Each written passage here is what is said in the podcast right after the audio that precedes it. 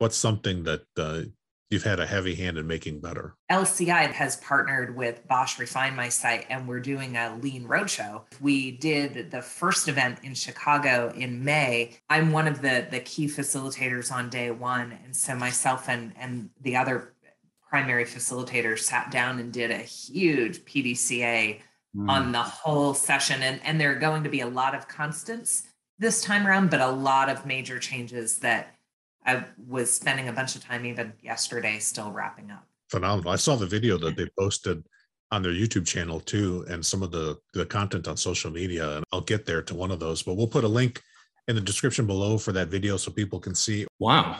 Cool question. Actually, myself, I've had a very heavy hand in making myself better. I am, thanks to Renee, I am studying motivation. There's 40 years of research by a couple of guys in the University of Rochester named DC and Ryan, both professors, both researchers, deep research in all kinds of industries and literally around the world.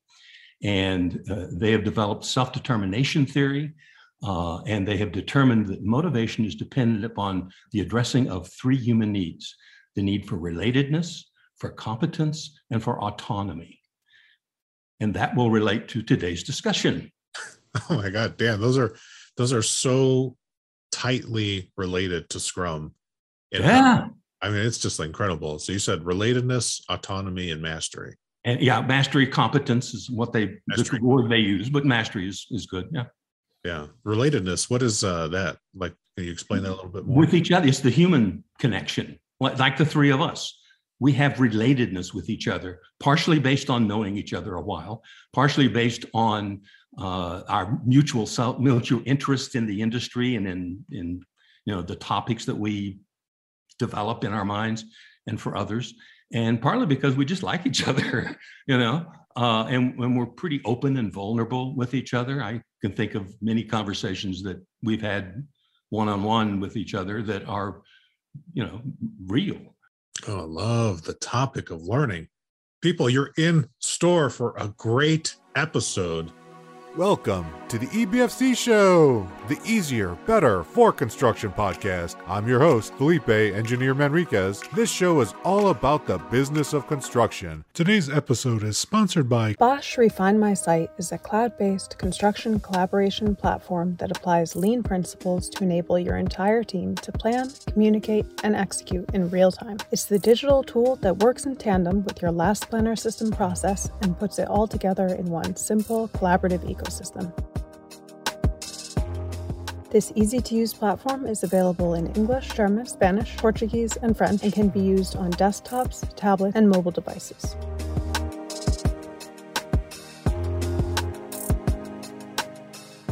According to Spencer Easton, scheduling manager at Oakland Construction, Refine My Site, in my opinion, is the best, leanest tool on the market for last planner systems.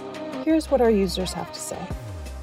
We've looked at three other digital scheduling platforms and none compare to the straightforward approach Refine My Site takes. From milestone planning all the way down to daily tasks, this program gives every general contractor and their trade partners meaningful collaboration, accountability, and KPIs.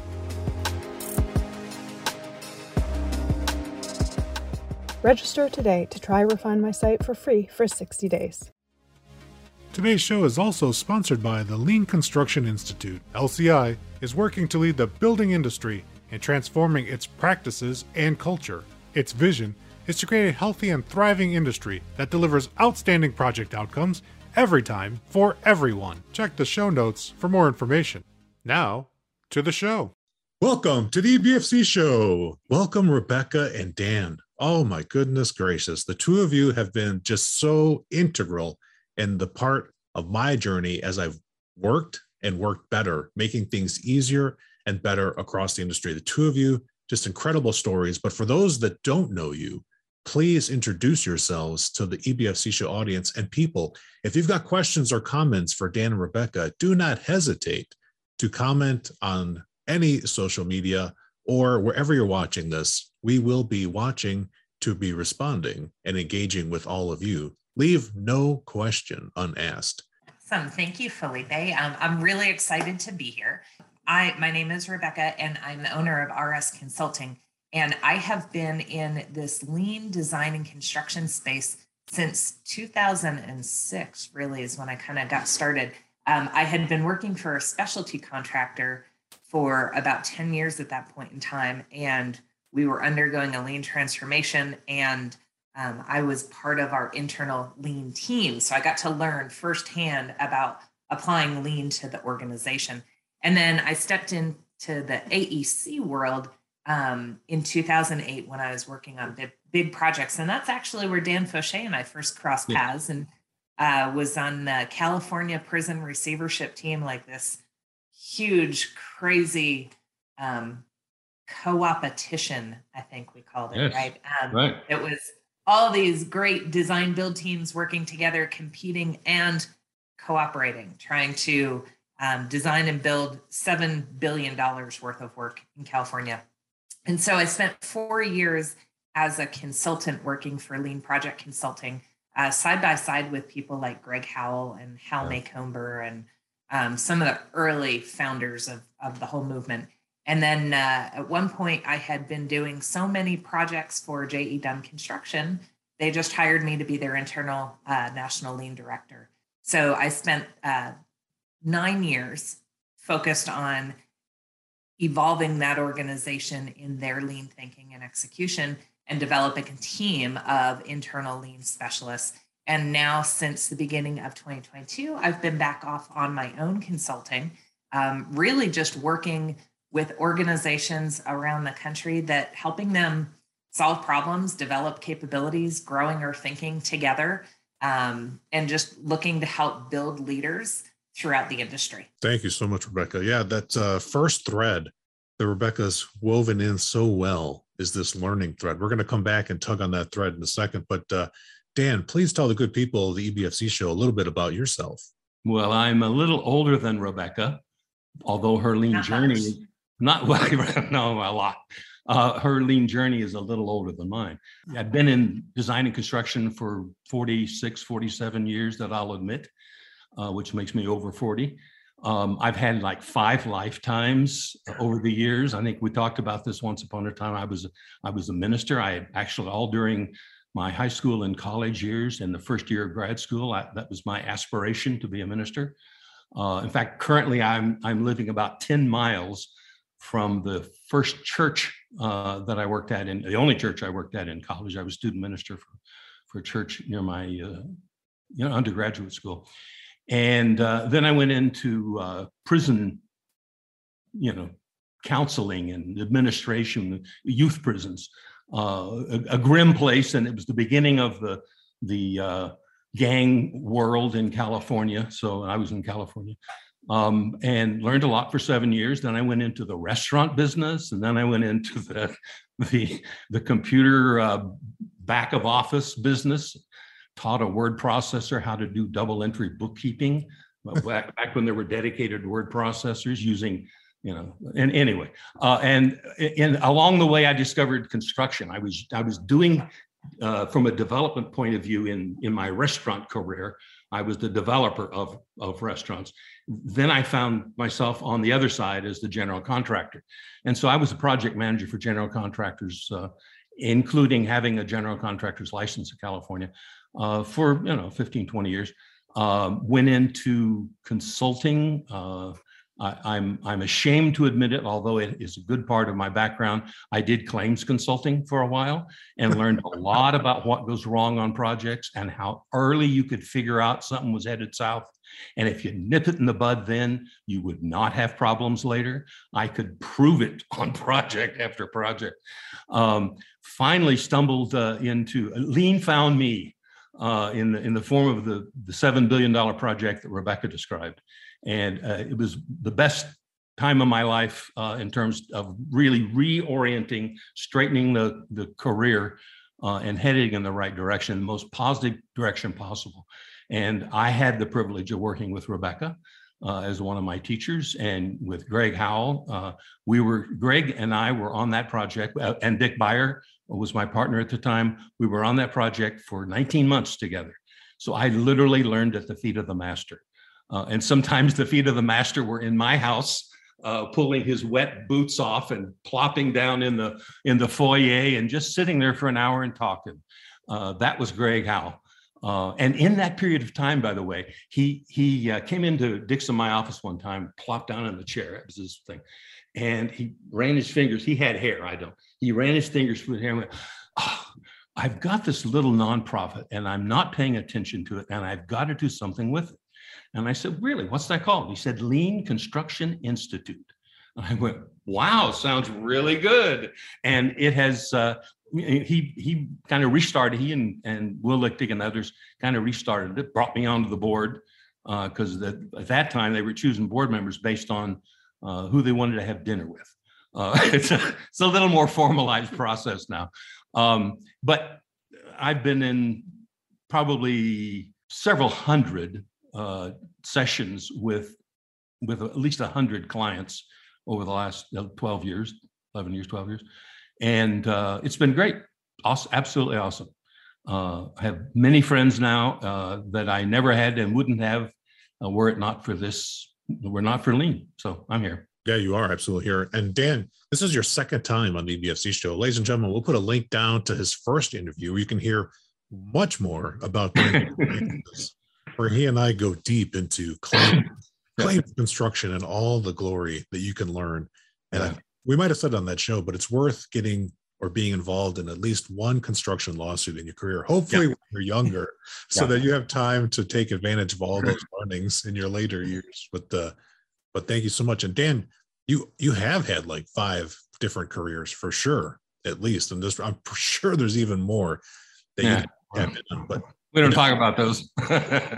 Definitely share in common with Rebecca a willingness to learn and apply what you learn. So there's that thread tugged on just a little bit harder. The three of us have had lots of experiences in large and small companies, and we both, all of us have had experiences in internal and external consulting capacities. Yep. I think it's worth like pulling on this learning string really hard and trying to understand what's the philosophy of the people leading these organizations, like at the executive level or project management level, that has some ability to create training opportunities for their staff. Like these learning paths, like some things are accidental, some things are intentional. Yeah. I'm going to wonder, I think the two of you have got a lot of experience to answer the question, does training lead to learning? And so I want to just open that up as the theme for this show.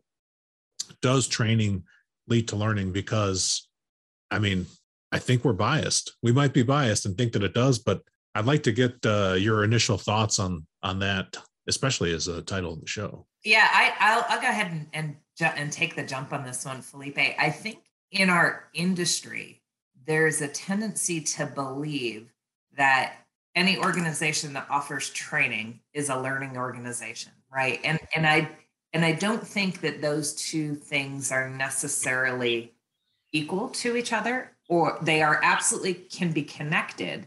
You know, putting people in a classroom or going through an exercise or whatnot can really help build awareness. But until they put what they've learned or what they've experienced into action, they're not cementing the learning, right? And it's not just enough to have training across the board for companies. And learning can look like a number of other things as well. And where I have seen high performers really grow is when they take ownership of their own learning, right? And so they'll be intentional about training classes they take and then putting things into practice. They'll be intentional about setting goals of something else they want to learn outside of that and finding a way to grow themselves, whether it's book study or taking classes outside of their company or reaching out and saying, hey, Felipe, you're really good at this. Would you consider being my mentor or my coach? Yeah. You know, taking initiative to continue learning themselves, I think has been that's what separates some of the really rock star learners from others. And then on the flip side, I've also seen some people who have high consumption rates of podcasts and books and articles and things like that, but they don't necessarily put it into practice. No. And so that's not necessarily helpful either, right? You can have all the head knowledge in the world, yeah, but if you don't have the experiential knowledge to go with it, it doesn't, it's not nearly as meaningful. That's well said. Does training equal learning? Maybe. One of the interesting things is to look at the different forms of consumption of training and see what the retention rate is. The lowest retention rate tends to be with lecture, right? Right. And in fact, I was remembering this morning of a class, my Psych 101 class as a freshman in college. The college professor, this is a long time ago, before we had whiteboards, they had blackboards with chalk, white chalk. I remember, Dan. Remember those days? I lived in those days. Some of our listeners might not. Well, the professor, the students, there were 25 Psych 101 students. Some of them would become psychologists. So they were serious. And the students observed that when he would write on the board and turn around and talk to the students, that sometimes it was really engaging and they would lean forward. And when they did that, he would do this. He would wipe his hands on his lapels, and there would be chalk dust left on his lapels. So they conspired between classes. Let's see if we can, we were learning Pavlov. Let's see if we can shape his behavior. So they decided that every time he wrote on the board and turned around, together we would all do this. And he would do this. And at the end of that class, he was covered in white chalk dust, and one of the students busted us, went up and told him what we had done. And he thought it was great. We had internalized Pavlovian responses. But anyway, but that's about the only thing I took out of that class. That's the problem with lecture, is that the retention rate is stuff like that. So Rebecca nailed it. She said, it matters that you learn and then do, that put it into action. And in Lean, we have a phrase, tightly couple learning with action. So that rather than learn a whole bunch of stuff and then go out and do one thing, let's learn and do in little increments, small steps, and work our way up from awareness to competence and ultimately to mastery. But let's do it in small batches, in little bites, and training at just the moment that you need to apply it, literally coupled with action. And the interesting thing to me is that when one of the military, U.S. Army, Navy, Marines, Air Force, when they train, they don't sit in a classroom and learn a whole bunch of stuff and then wait for a war. No, they train and then they train in the field, go to the Gemba, right? They reproduce this. And so that it becomes automatic, almost autonomic, in the way that they engage their training. So we can learn a lot from some of those kind of things, and definitely small batches. Video is great. I love podcasts, and hour-long podcasts are about what you got to do these days. But training in a video should be like 3 to 9 minutes. It should be just enough to give you that thing you need, and then you go do it. So you don't have to go searching for it. But yeah, that's. Rebecca, I should have just said, I agree with Rebecca and stopped. No, I love what you said there, because now I'm going to carry on to that too. Good. Bit, pile on, if you will. Yeah. I think part of it too, Felipe, comes back to what outcome are you looking to achieve, right? And specifically what Dan's talking about, if you're looking to build a competency in something, you have got to couple that learning with action, or else you won't build that competency. Now, I do think there is a place and a space for high level awareness training for new ideas and new, this roadshow that I just mentioned that earlier that we're doing, when people don't have exposure to something, it helps them understand why they need to maybe learn more. But if you're if you're looking for an outcome of competency in a skill, there has to be action embedded in the training, or has to take place right afterwards, needs to, right, for optimum results. And I've had people message me on some of the things that both of you said, to unpack just a little bit. Like, someone has said, what's a good book I should read? And then I said, I don't know, let's talk first. And we start talking, and I come to realize that Rebecca exactly described the person that's read every book, consumed every podcast on the topic, like ad nauseum, but has done zero to apply it. And I said to them, I was like, well, I would turn it back and say, what was your favorite thing that stuck with you? Like in Dan's example, he remembered that teacher getting made to get his coat dirty, like a dog hearing, the bell to drool, like in the classic Pavlovian experiment.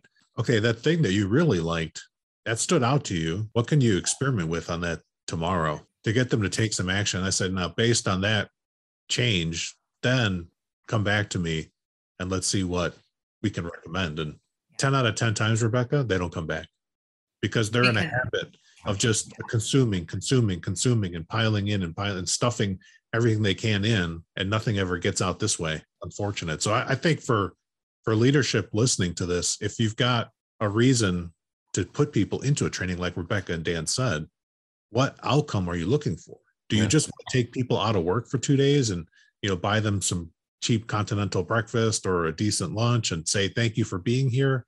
Or are you trying to change something about your business? And I think that's something that we sometimes miss. Pull on that thread just a little bit tighter. I mean, the two of you have amazing experiences. Like I said, large companies, small companies, multi-billion-dollar projects, $1,000 quick-hitting projects. In your experiences, what type of training do you think results in the best staff retention, where we can go see after that they are different because of what they've experienced? There are two forms of training that I think are most valuable. One is training coupled with a coach. There are some really great stats about how much gain there is, comparative gain there is in coaching as an addition to training. In training, you get like a 28% increase or 24% increase in productivity if you do good training. If you couple that with coaching, it jumps to 88%.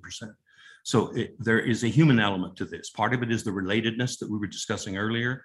One of the three internal motivators, and you're building competency, but you're building it with relatedness.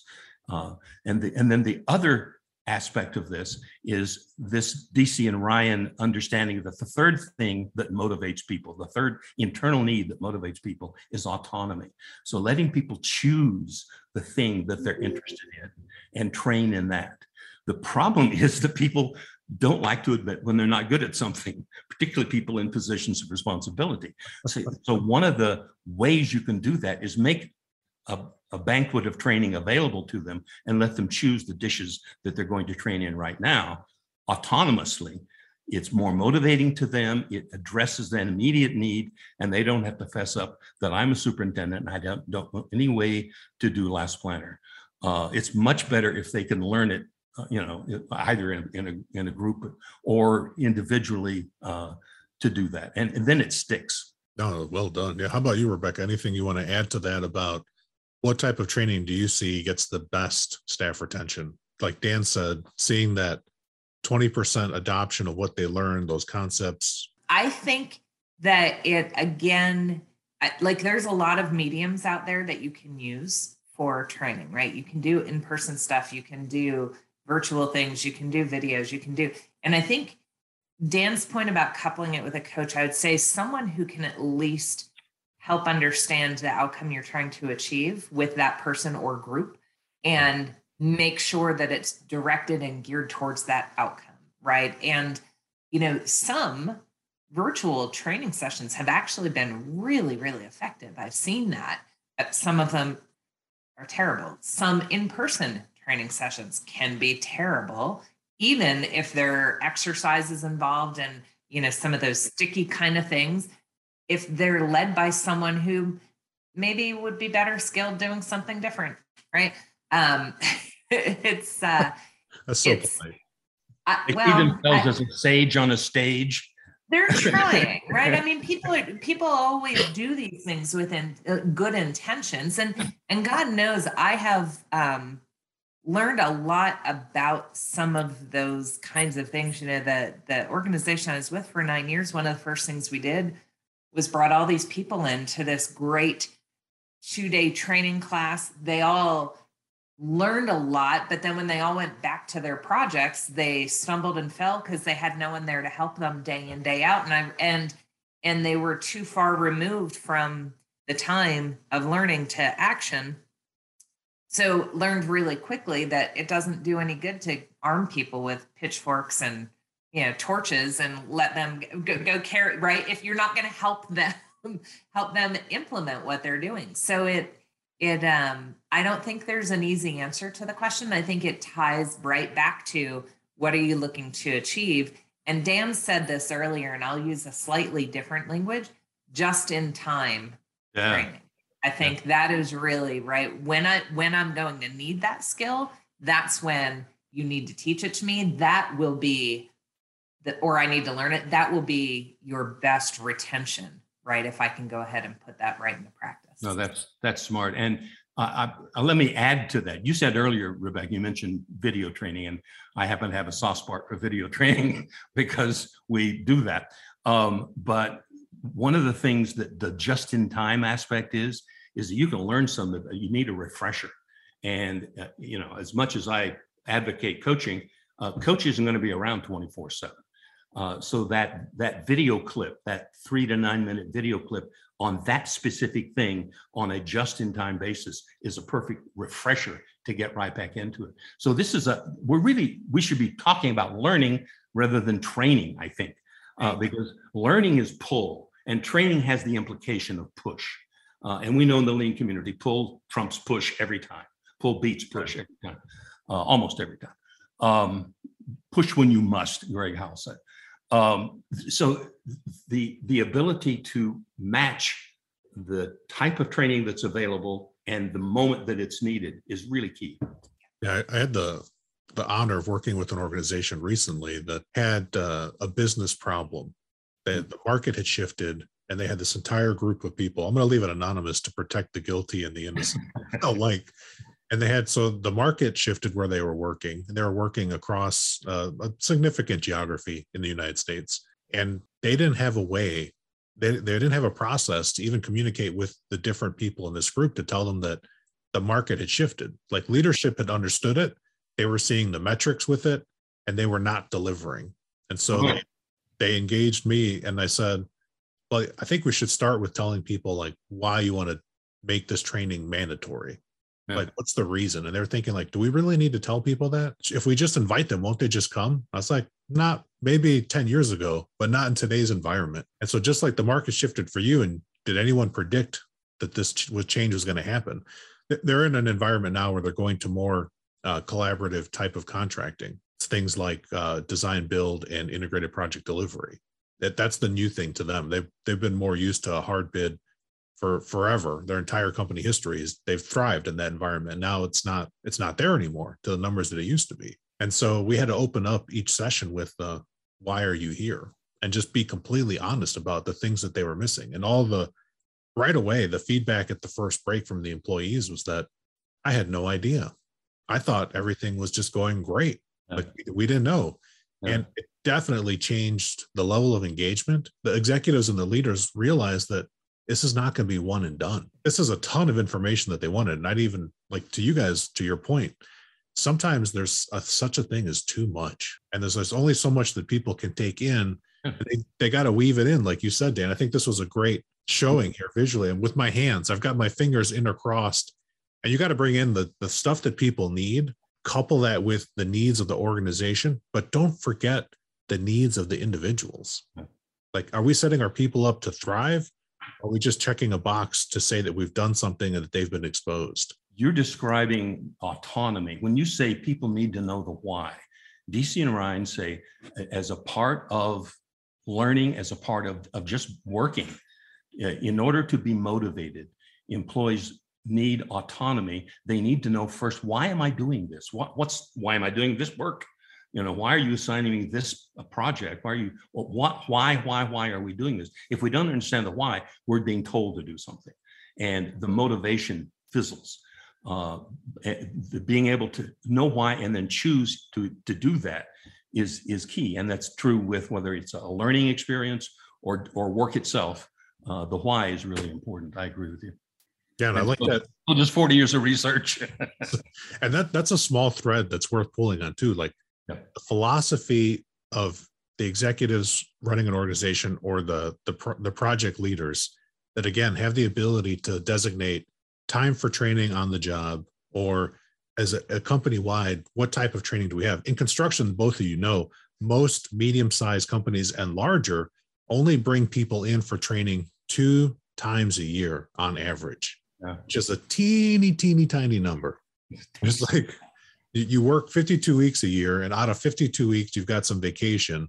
And then 2 days out of 365, people come in on average to train. And that is such a consistent number. I've seen that with trade contractors, general contractors, specialty contractors, and the number gets worse with consultants. I think there's even less consulting organizations because they're all expected to always round running. They know everything. Yeah, they're supposed to know everything. But I think philosophically, is there a connection between training and company culture from your guys' perspectives? I think let's go to Rebecca first. I think, Felipe, there absolutely is. And I'd like to, and I'll touch on some of the things that you also mentioned a few minutes ago about that other client and that other training. So two of the organizations that I'm currently working with, two very different stories, but both of them, we are looking to try to inject small, ongoing, regular trainings that everybody can attend on a regular basis. And we're doing them remote because the companies, both of them have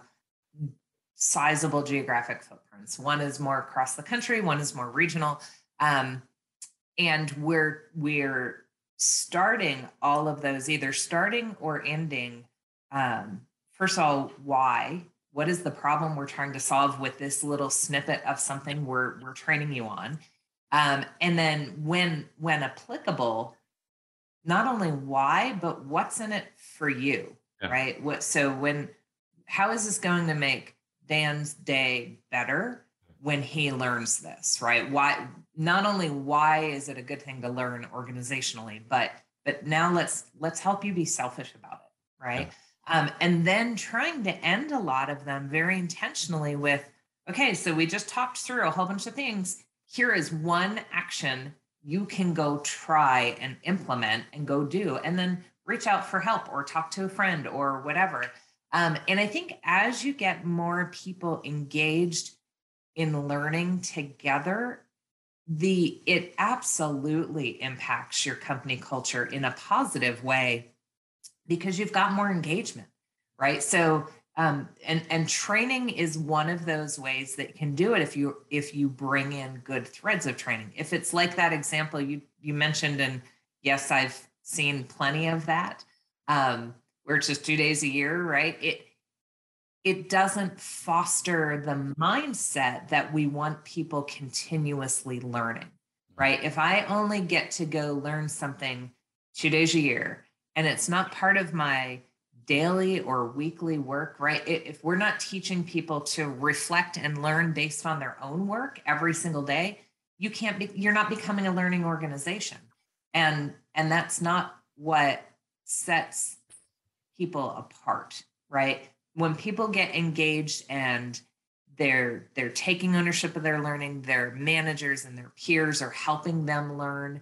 One of the big shifts I've seen lately is a lot of organizations focusing more on setting development goals for their people and then teaching their managers how to coach their employees to grow in those development areas. And many times, we're seeing very well-intended people who have been very successful in the construction industry for a long time treat those just like the regular old SMART goals of like, you have to accomplish X amount of sales by the end of the year, right? And so it'll take us time to get there. But those leaders who are taking the time to develop their people, you bet we're seeing a difference in the culture of the organizations and a positive momentum in a big way. Rebecca's describing an intentional culture, building an intentional culture. Every company has a culture. And for a whole lot of them, it's either accidental or it has evolved over the years. And whoever was the CEO or the chief operations officer or the project manager on a project kind of led the culture in a certain way, or maybe it rebelled against that and it went a whole other way. And one of the diciest things is for middle management to learn new skills or be expected to do things differently, because they've been mastering the company culture all these years to climb up that ladder. And if that ladder changes, they're a little resistant to it. So getting that group involved, enthusiastic, and you were describing some pushback from some people who didn't want to become coaches to the other, because this changes things, and now how do I climb this ladder? But the idea of setting an intentional culture on a project, equally importantly, maybe more importantly, in an organization. Rebecca is really good at this because she's been in the C-level offices professionally long enough to really have observed that. I've done some of that, but she's better at it than I am, I think. So listen to what Rebecca's saying, because she's very smart and her experience tells you a lot. And I think, Dan, when you said a little resistant, I would say that actively working to stop you. Yeah. There will be people in middle management, and it's because that's the system that's in place. Like, exactly like you said, if there's unspoken rules and the culture of how people elevate and move up, and suddenly the organization tries to inject a change, not realizing that it's a massive system-wide change, people will actively work against it. And they don't realize they're cutting their own throats, because construction is going through a period of disruption. We have some massive problems, and our productivity is awful. And everybody knows it, including the owners, and they're tired of it. And if we did things right, we could save $1.6 trillion a year and put it to good use, building more things. But we're not doing that. And training and building of intentional culture is a big part of the solution of doing that. There are others, but that's a big part. I want to go back to one more thing, Rebecca, you touched on, and Dan, you touched on this also, but this idea of employee engagement. And Rebecca, when I shifted that question for you about retention, I think it's worth stating that Gallup Research, who's also owns the Clifton StrengthsFinder. Again, we'll put a link in the description for people that want to get their top five strengths. But Gallup has done research on this time and time again. And in the United States, I don't know about internationally, but here in the US, employee engagement across industries is less than 70%. So it means like only a third of your employees or less are actively engaged in the business of what your company does. And the other three-quarters don't care. They're apathetic. I mean, this is right from the research. Like, apathetic means they are not connected to the success or failure of what the operation is doing. Yeah. And so if you think about it, if I have a team of 10 people, that means I've got 3 people engaged and driving to successful project delivery. And I have 7 people that just show up and get a paycheck, do the minimum to not get yelled at or be noticed or whatever else, and just don't actively care. That is what the research says. And unfortunately, I think all of us have had experience with project teams or organizations where we see those numbers reflected in reality. Yeah, they're along for the ride and the paycheck, and because they don't want to do nothing, they can live a little better if they get a paycheck. And I don't understand that. I've never understood that because, I'm one of those guys that says, why am I alive? And in my lowest moments, why are any of us alive? And by the way, in those lowest moments, and we've all been there, the answer that has kept me going sometimes is to help alleviate the suffering of children. I mean, if there's no other reason to be alive, that's a pretty good reason right there.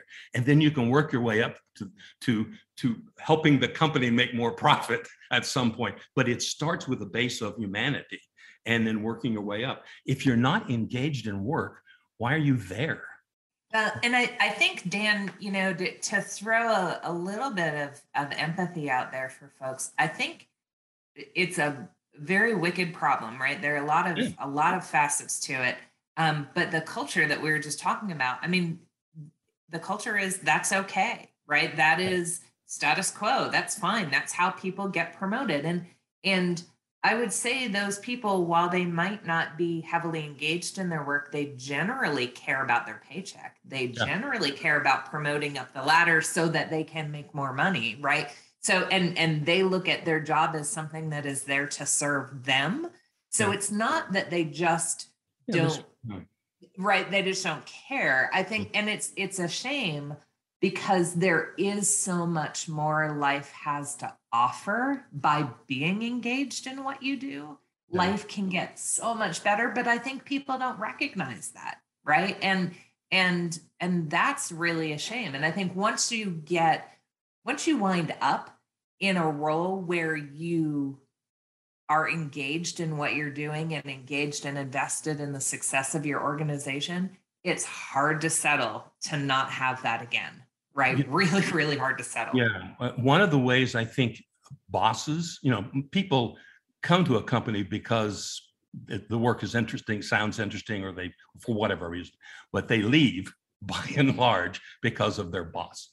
I mean, that's like 60, 70% of all outgoes are that.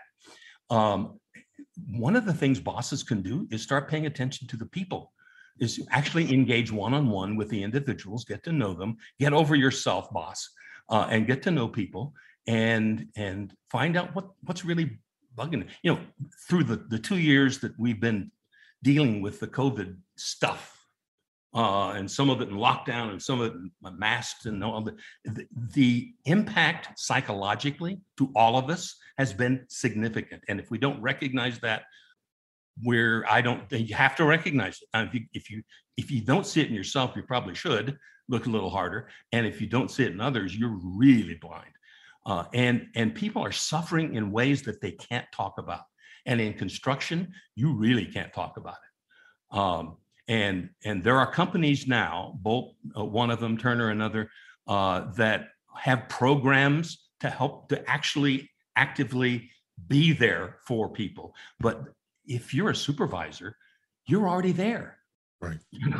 And you have an opportunity to affect 5, 8, 10, 30 people in a profound way that may save their life or at least help them unlock the pain they're in and get it out and let's go forward. I mean, there are lots, and that's the relatedness that leads to the openness and the autonomy that will develop the competence that we all want in life, which is what training and learning is all about.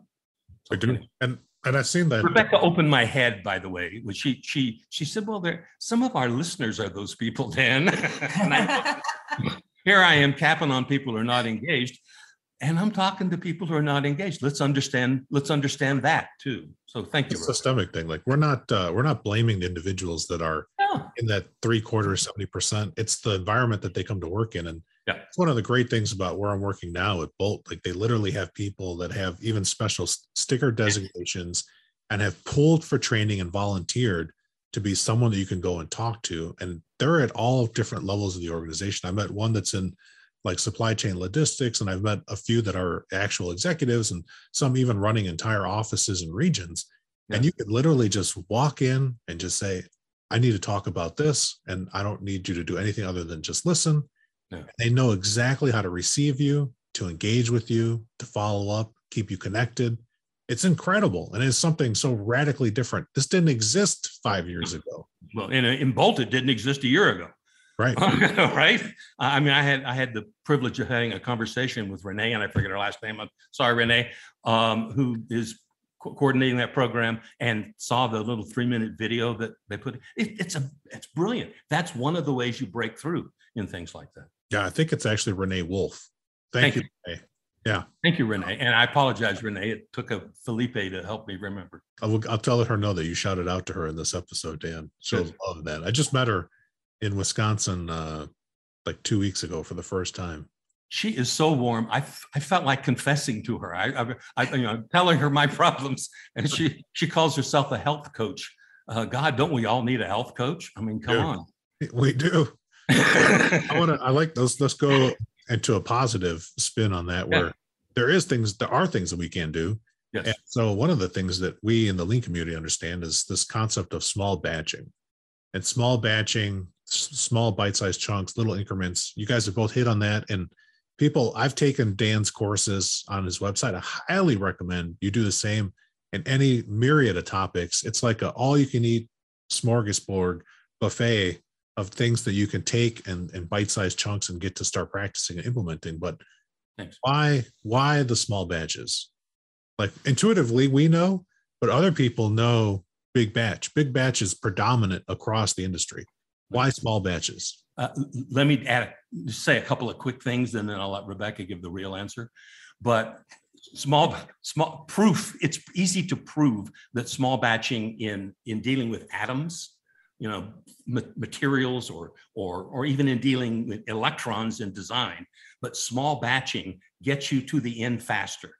There's a little video on Construction Accelerator you were just talking about that shows that. It literally demonstrates with a timer if you do batches of 5 or 10 or 1, and everybody in manufacturing knows single batching, single piece flow is the way. But in terms of learning, it goes back to the things Rebecca was saying about just in time and doing it in small increments. We are in the short attention span generation. We are the short attention span generation. It amazes me that people listen to a 1-hour podcast. It's got to be really compelling, because that's a whole hour. They do it, I think, while they're driving, because they probably would be watching TV otherwise. But and people don't read books as much anymore either. A lot of people do, and they brag about it. But it's harder to read a book than it is to watch a quick video. And YouTube, full of quick videos, they've demonstrated that. So the small batch learning is just what fits our lifestyle. It's what we have time for. It fits our short attention span interest, and it allows you to target right to what you want to know right now. Now, Rebecca, give me the real answer. No, Dan, I love everything you said. I will add on to that, but it's no more real than what you just said. Is it gives you time to, again, going back to putting what you're learning into practice. It gives you time to cement that learning. And, if you, and Felipe, you mentioned this in your story you told just a few minutes ago, if you're trying to share 100 pieces of information with people, and you fill a whole day teaching them these 100 pieces of information, they will not be able to be competent in any of them. Teach them one, get them competent, then teach them two, then teach them the third, then the fourth, right? And go through helping them learn and get a handle on one before moving on to the second concept, right? It's now, sometimes you're dealing with a concept that might be a little bit of a sticky wicket and might have multiple concepts embedded within it. Last planner system's a great example, right? It in and of itself is actually a pretty big, complex system. Yeah. Not complex like difficult, but just there's a lot of parts and pieces to it. So it's helpful for people to understand, have awareness of the overall whole, and then start mastering those pieces one at a time, or at least learning them one at a time and putting them into practice one time. So I think when you put too many things in front of somebody at a time, even if they have the attention span to pay attention to all of it, once you're done, they're going to forget half of what they learned because there are just too many things that you've tried to cram into that brain. There's a teacher at Wichita State that uses an example, Rebecca, that I think fits here. He says there are two people, a man and a woman, who are standing on the ground looking at a building, and there's a second floor balcony on the building, and they both want to go there. There's a party. I don't know. So the man says, well, I'm really good in basketball. I'm a good jumper. I'm going to jump up there. But it's a 12, 15-foot balcony, so good luck with that. So he starts trying to really get jumping up there, right? The woman sees a set of stairs around the corner, and she just walks over and walks up all the little stairs, step by step by step by step. And she gets there, and the guy's still down there trying to jump up. That's the difference between small batch learning and gulp batch learning. That's the difference. Oh my God, Dan, that analogy is so beautiful. Just last week, I was talking to Nick Loughran. This is the shout out for you, Nick. And we were describing this concept of how people learn just in general, just having a general concept about learning. And I said, sometimes people have this like mountain of stuff, like you said, like up on the balcony.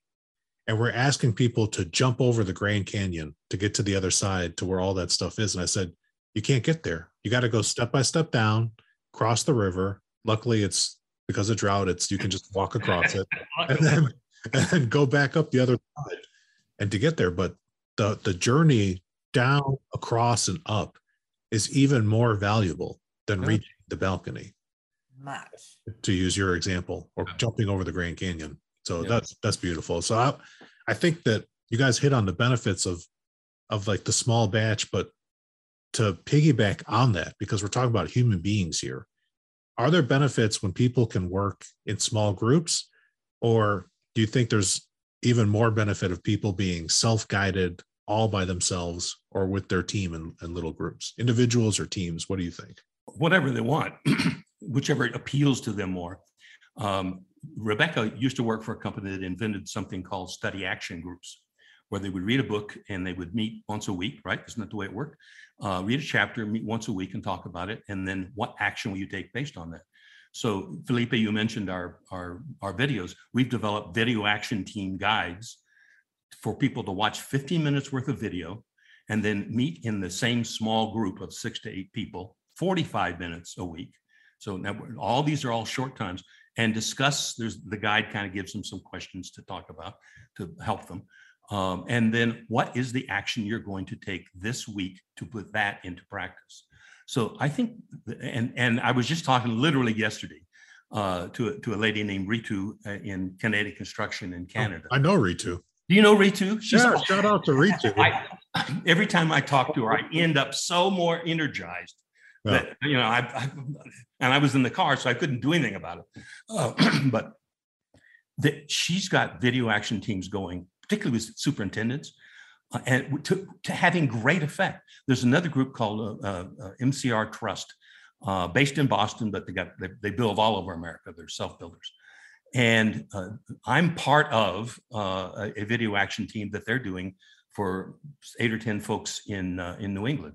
Well, one of them is in Denver with Rebecca, but and it is exciting to me because I facilitated the first one just to kick it off, and then they take turns facilitating. It's exciting to me the way these discussion groups unfold and the things they teach each other or pull from each other. And some are shared experiences and some are unique experiences.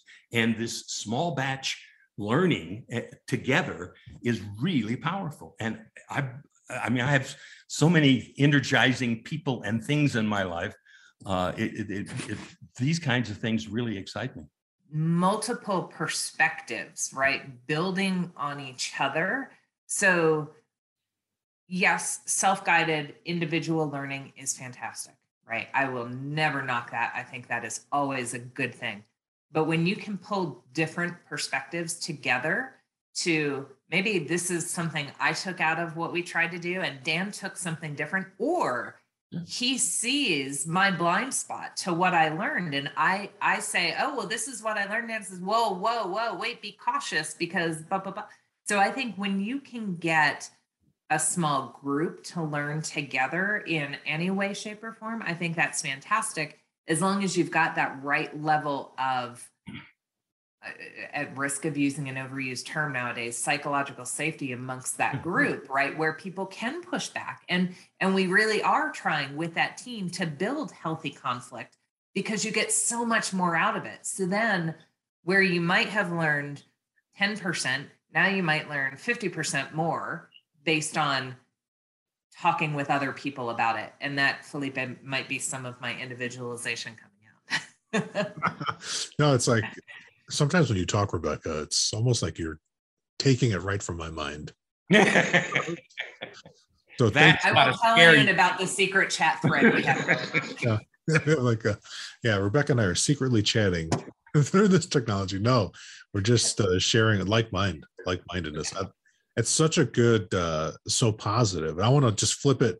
Let's go to the dark side for a second, because we wouldn't be doing it justice if we didn't come back to the other side, the resistors, like we said. So we've all heard excuses like, I'm too busy to train, or we've seen that cartoon picture, and I'm going to put it on the screen here so people could see people pushing a wheelbarrow type of cart with square wheels and somebody offering them round wheels. and the people pushing saying, we're too busy because we're pushing this cart. So how do we help people overcome that excuse of I'm too busy to train, or we're in crunch time right now. We don't have time to stop and pause and change direction, even though all metrics point to a crash landing way beyond what they contractually owe. How do we help people find time to learn? Stand back and watch them fail. They'll learn it good when they do that. I prefer not to. I'm not saying that's the best way. I'm saying that's one way, is that the universe will teach you very heavy lessons one way or the other. You're going to learn them. But Rebecca, there's got to be a better way. Especially right now in our industry, everybody is working crazy effort, right? And so your question, Felipe, is that much more exasperated right now. And I think a couple of things that can be helpful. It's not hard to get anybody to admit that if I don't improve what I do at some point, other people will improve and be better than me, right? People can kind of fundamentally recognize that there is a need to grow. So now it's a matter of, after you get them to recognize that, helping them figure out how to take the time to learning. And some of that is, companies need to be more intentional with all the things that Dan and I have been talking about, right? About the just-in-time training, right? Don't bring people together for a week to train them on a bunch of stuff they're not going to use for a year, right? Don't bother doing that. Do just-in-time learning. The other piece that I would say, and the helping them recognize what's in it for them and all of those things. There's a great little story in Stephen Spears' book, Chasing the Rabbit. I think now it's called High Velocity Edge, where a bunch of nurses were supposed to be making improvements to work and they were too busy. Yeah. And so what they did is they said, okay, we're busy, but we can figure out how to set aside 15 minutes a day. And as that 15 minutes, as they started making improvements, they got more time back. And so then they grew the amount of time they committed to it. But if you're intentional about your learning, maybe it doesn't need to be even 15 minutes a day, maybe 15 minutes a week. I'm going to learn 15 minutes a week. And whatever I learned, I'm going to put into practice. Yeah. And that should make my job a little bit better. And then we'll take that. And so find what is that smallest amount of time that you can possibly give up. And just start somewhere, because starting somewhere is better than not starting. Rebecca said something magical. She said they started with 15 minutes a day addressing problems that they were having. And as they solved the problems, they had more time. Felipe, you said people are working far too many hours right now, and they're exasperated. Part of the problem is we're wasting. All of this extra time we're spending is waste. We're not going home seeing our family and our kids and spouse because we're wasting time with waste. And so for the person that doesn't think they have time to train, I would suggest they train on 5 Why and root cause analysis and apply it to one problem that they're having. Find out the real root cause, because all you're imagining and is all BS. It isn't like what you had before. This is a new problem. This is a different solution. We don't even know what the solution is. We can try mitigation measures. We can try. Just start with that. I mean, watch a 15-minute video on root cause analysis and then do it. And on one problem you're having, that's the Paul Akers formula, right? Fix what bugs you. Whatever's driving you crazy, fix that. And you'll probably get a little more time, like Rebecca says, and you kind of grow it from it. And then you start applying it to other kinds of things. But start with something. My goodness. I love that, Dan. And then you guys, you're talking about like the story with the nurses, Rebecca, was awesome. Dan reminding us, how simple Paul Akers makes it for fixing what bugs you. How do we cultivate that type of leadership or that shift inside of our project teams or across organizations? What would you, for the people in the C-suites listening, or the project executives, or just the leads on jobs, what can they do to cultivate leadership today? They got to be part of the solution, right, Rebecca? The thing that comes to my mind, the first thing is you have to lead by example. Yeah. And so often a project leader or a company leader. They say, this is great. We need all of you to go do this.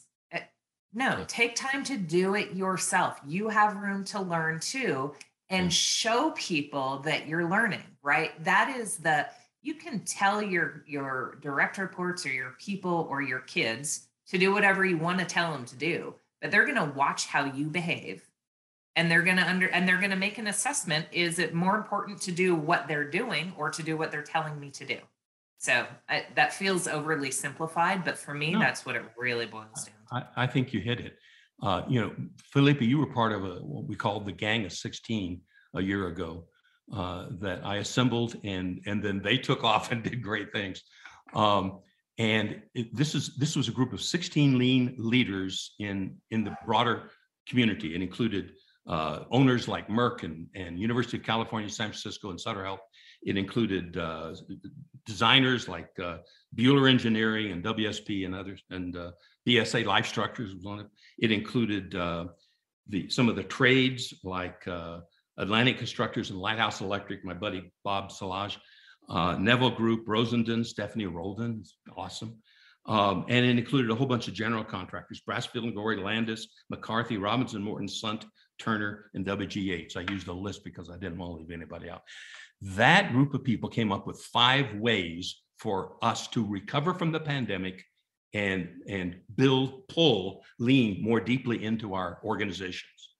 And of the 5 ways, one of them was leadership from the top, understanding the business case for lean, executive engagement, executive strategy, and actually embedding goal setting and tactical, lean tactical information. But it's got to start with, I can't tell you, of all of the companies that I've worked with, well over 100, and I quit counting at 100, most did not include working with the C-suite.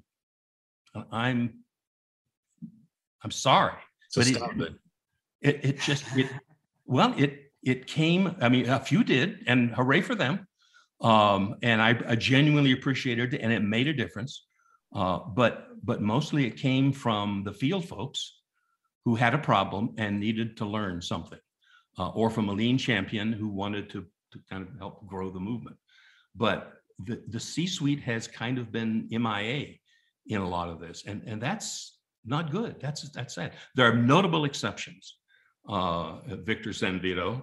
There are notable exceptions, but that's, if we don't have leadership leading in reducing waste that's hitting their bottom line, and in building greater value for their customers that's hitting their bottom line and their top line, then we're not doing the right thing. Absolutely. I just want to add on to that, right? All the work Dan has done without involving C-suite has been phenomenal work and seeing great results at the same time, right? Your question, Felipe, was very specifically about an organizational climate, right? Yeah. And that's where you cannot shift an organizational culture or climate or expectations without the C-suite being part of that. Yeah, that is the great thing about lean and tools like Last Planner, root cause analysis, and 5Y, is that you can do them at any level. You can do them anywhere, and get great results. And get great results. I mean, seriously, I worked with a team on a $648 million project in Stockton, California, and we talked about this in the last podcast, Felipe. And they literally doubled production in 6 weeks. Using a Last Planner. That's like shocking. It blew my mind. They had to do it to make the schedule, but they did it. And this is with hundreds of people out there in the workforce. But just by removing stupid waste of handoffs and not planning for this and that, just by putting intention into it, they doubled productivity. And that's not, your mileage may vary, but it's not unusual to get 27% increase. I can document that, and so it's great. Start anywhere, but my goodness, leaders, we need you. We want you. And by the way, your Your company needs you. This is a call to arms. Your company needs you. You will be greatly enhanced. You'll have more fun. You will be celebrated for your brilliance. And by the way, your bottom line will improve significantly. True, true, and true. At the worst case, you're going to get 25% faster on your schedules, right? With this like ad hoc stuff. Now, if you go, come on, bring the leaders in. But Dan is absolutely right. Like, how many leaders are out there that are not having fun every day? How many leaders are listening to the show now where you dread to hear your phone ring or to see an email come in because you know it's like some massive problem that's going to be an undertaking to resolve, or things that you're putting off because it's not fun? Now, if you engage like Rebecca and Dan are talking about, and you shift the system just right here, you just shift to right here like a game. It can absolutely be fun. It can be absolutely engaging. And I want to go back to Rebecca. Rebecca, final thread to pull on. How do you turn frontline supervisors into effective coaches? You've been Dan, you've been a coach for my lifetime, Rebecca's lifetime, in 5 different industries. So let's start with Rebecca first.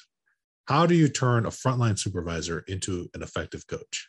Yeah. So Felipe, that could be a whole separate podcast session. So just that my high level, right. But high level pieces, first of all, the understanding and expectation that that is what we want them to do at an organizational level, and then teach them how to coach. So some of the best people that can be really natural at this are some of the old school superintendents. Not the ones who were necessarily dictatorial, but the ones who, and one of my last jobs, we called it back counter training, right? But that take the younger generation under their arm and under their wing and help them grow and develop, right?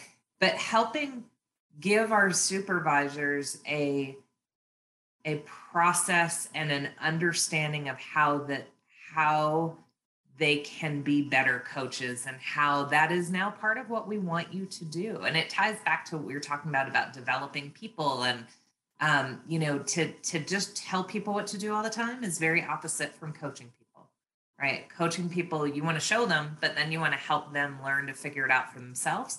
And then you want to help them learn to figure out new ways to do things so that you can learn from them. But if you don't set that expectation and you don't help them learn how to be coaches, you can tell them, but that's not going to get them anywhere. If they don't understand, they need help learning how to do it if they haven't done it before. A couple of days ago, 3 other coaches and I did a webinar for LCI on coaching coaches coaching coaches. I can't even say it.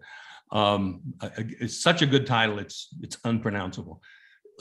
What the steps that Rebecca's talking about are: first, develop an intention to coach. It is different than leading. And she hit the second one, and that is stop giving answers. The leader knows more than other people, supposedly, or very often. And certainly in our mind, we know more. But stop. You don't need to be the one solving the problem if you're going to coach, because what the goal is for the other person to figure out how to solve the problem. So then number 3 is ask really good questions. Non-judgmental, empathetic, and don't give away answers, open-ended questions. Just ask open questions. What do you think, what kind of information will you need to figure this out? Instead of, well, you're going to need this and this and this. No, what kind of information will you need to figure this out? Those kinds of things. There are steps to learn to being a coach. They're not complicated. There are 5. I've given you 3 and I'll stop. But the other part is, I'll give you 4. The other part is you've got to become humble. You've got to go from the boss leadership role, which very often, leaders should be humble anyway. So servant leadership is the ideal, but be humble about it. You may or may not know all the answers. You don't need to as a coach. It's helpful to know the language and to know BS when you see it, but you're really in pulling answers out of other people. Thank you so much, Dan. Thank you so much, Rebecca. The 2 of you have really scratched the itch to go deep into learning and understand the differences between learning, training, intentional culture setting, I absolutely have enjoyed this time with both of you. Where can people find you all if they want to connect and go deeper? The easiest place to find me is on LinkedIn. I will one day have a website, but that'll be years from now. So LinkedIn, Rebecca Snelling or RS Consulting. And we'll put a link down there in the description so people can just click or tap your way right to a direct message with Rebecca. Thank you, Rebecca. How about you, Dan? And apparently Rebecca has the ability to mind engage, at least with you, Felipe. So maybe you can just contact Rebecca by sending her like a bat sign or something. So for me, I'm sorry, I took too long. For me, LinkedIn works great. If you can spell Fauchier, good luck with that. The website is tryca now, trycanow.com. And you can reach me through there. And I'm everywhere on the internet, I'm afraid. I've been around a long time. Many, many pages. It's been my pleasure having you guys here on the show. Thank you so much. Thank you so much for having us, Felipe. This has been awesome. It's been fun, always. Rebecca, you're a gem and a star. Very special thanks to my guest. I'm Felipe Engineer Manriquez. The EBFC Show is created by Felipe and produced by a passion to build easier and better. Thanks for listening. Stay safe, everybody. Let's go build.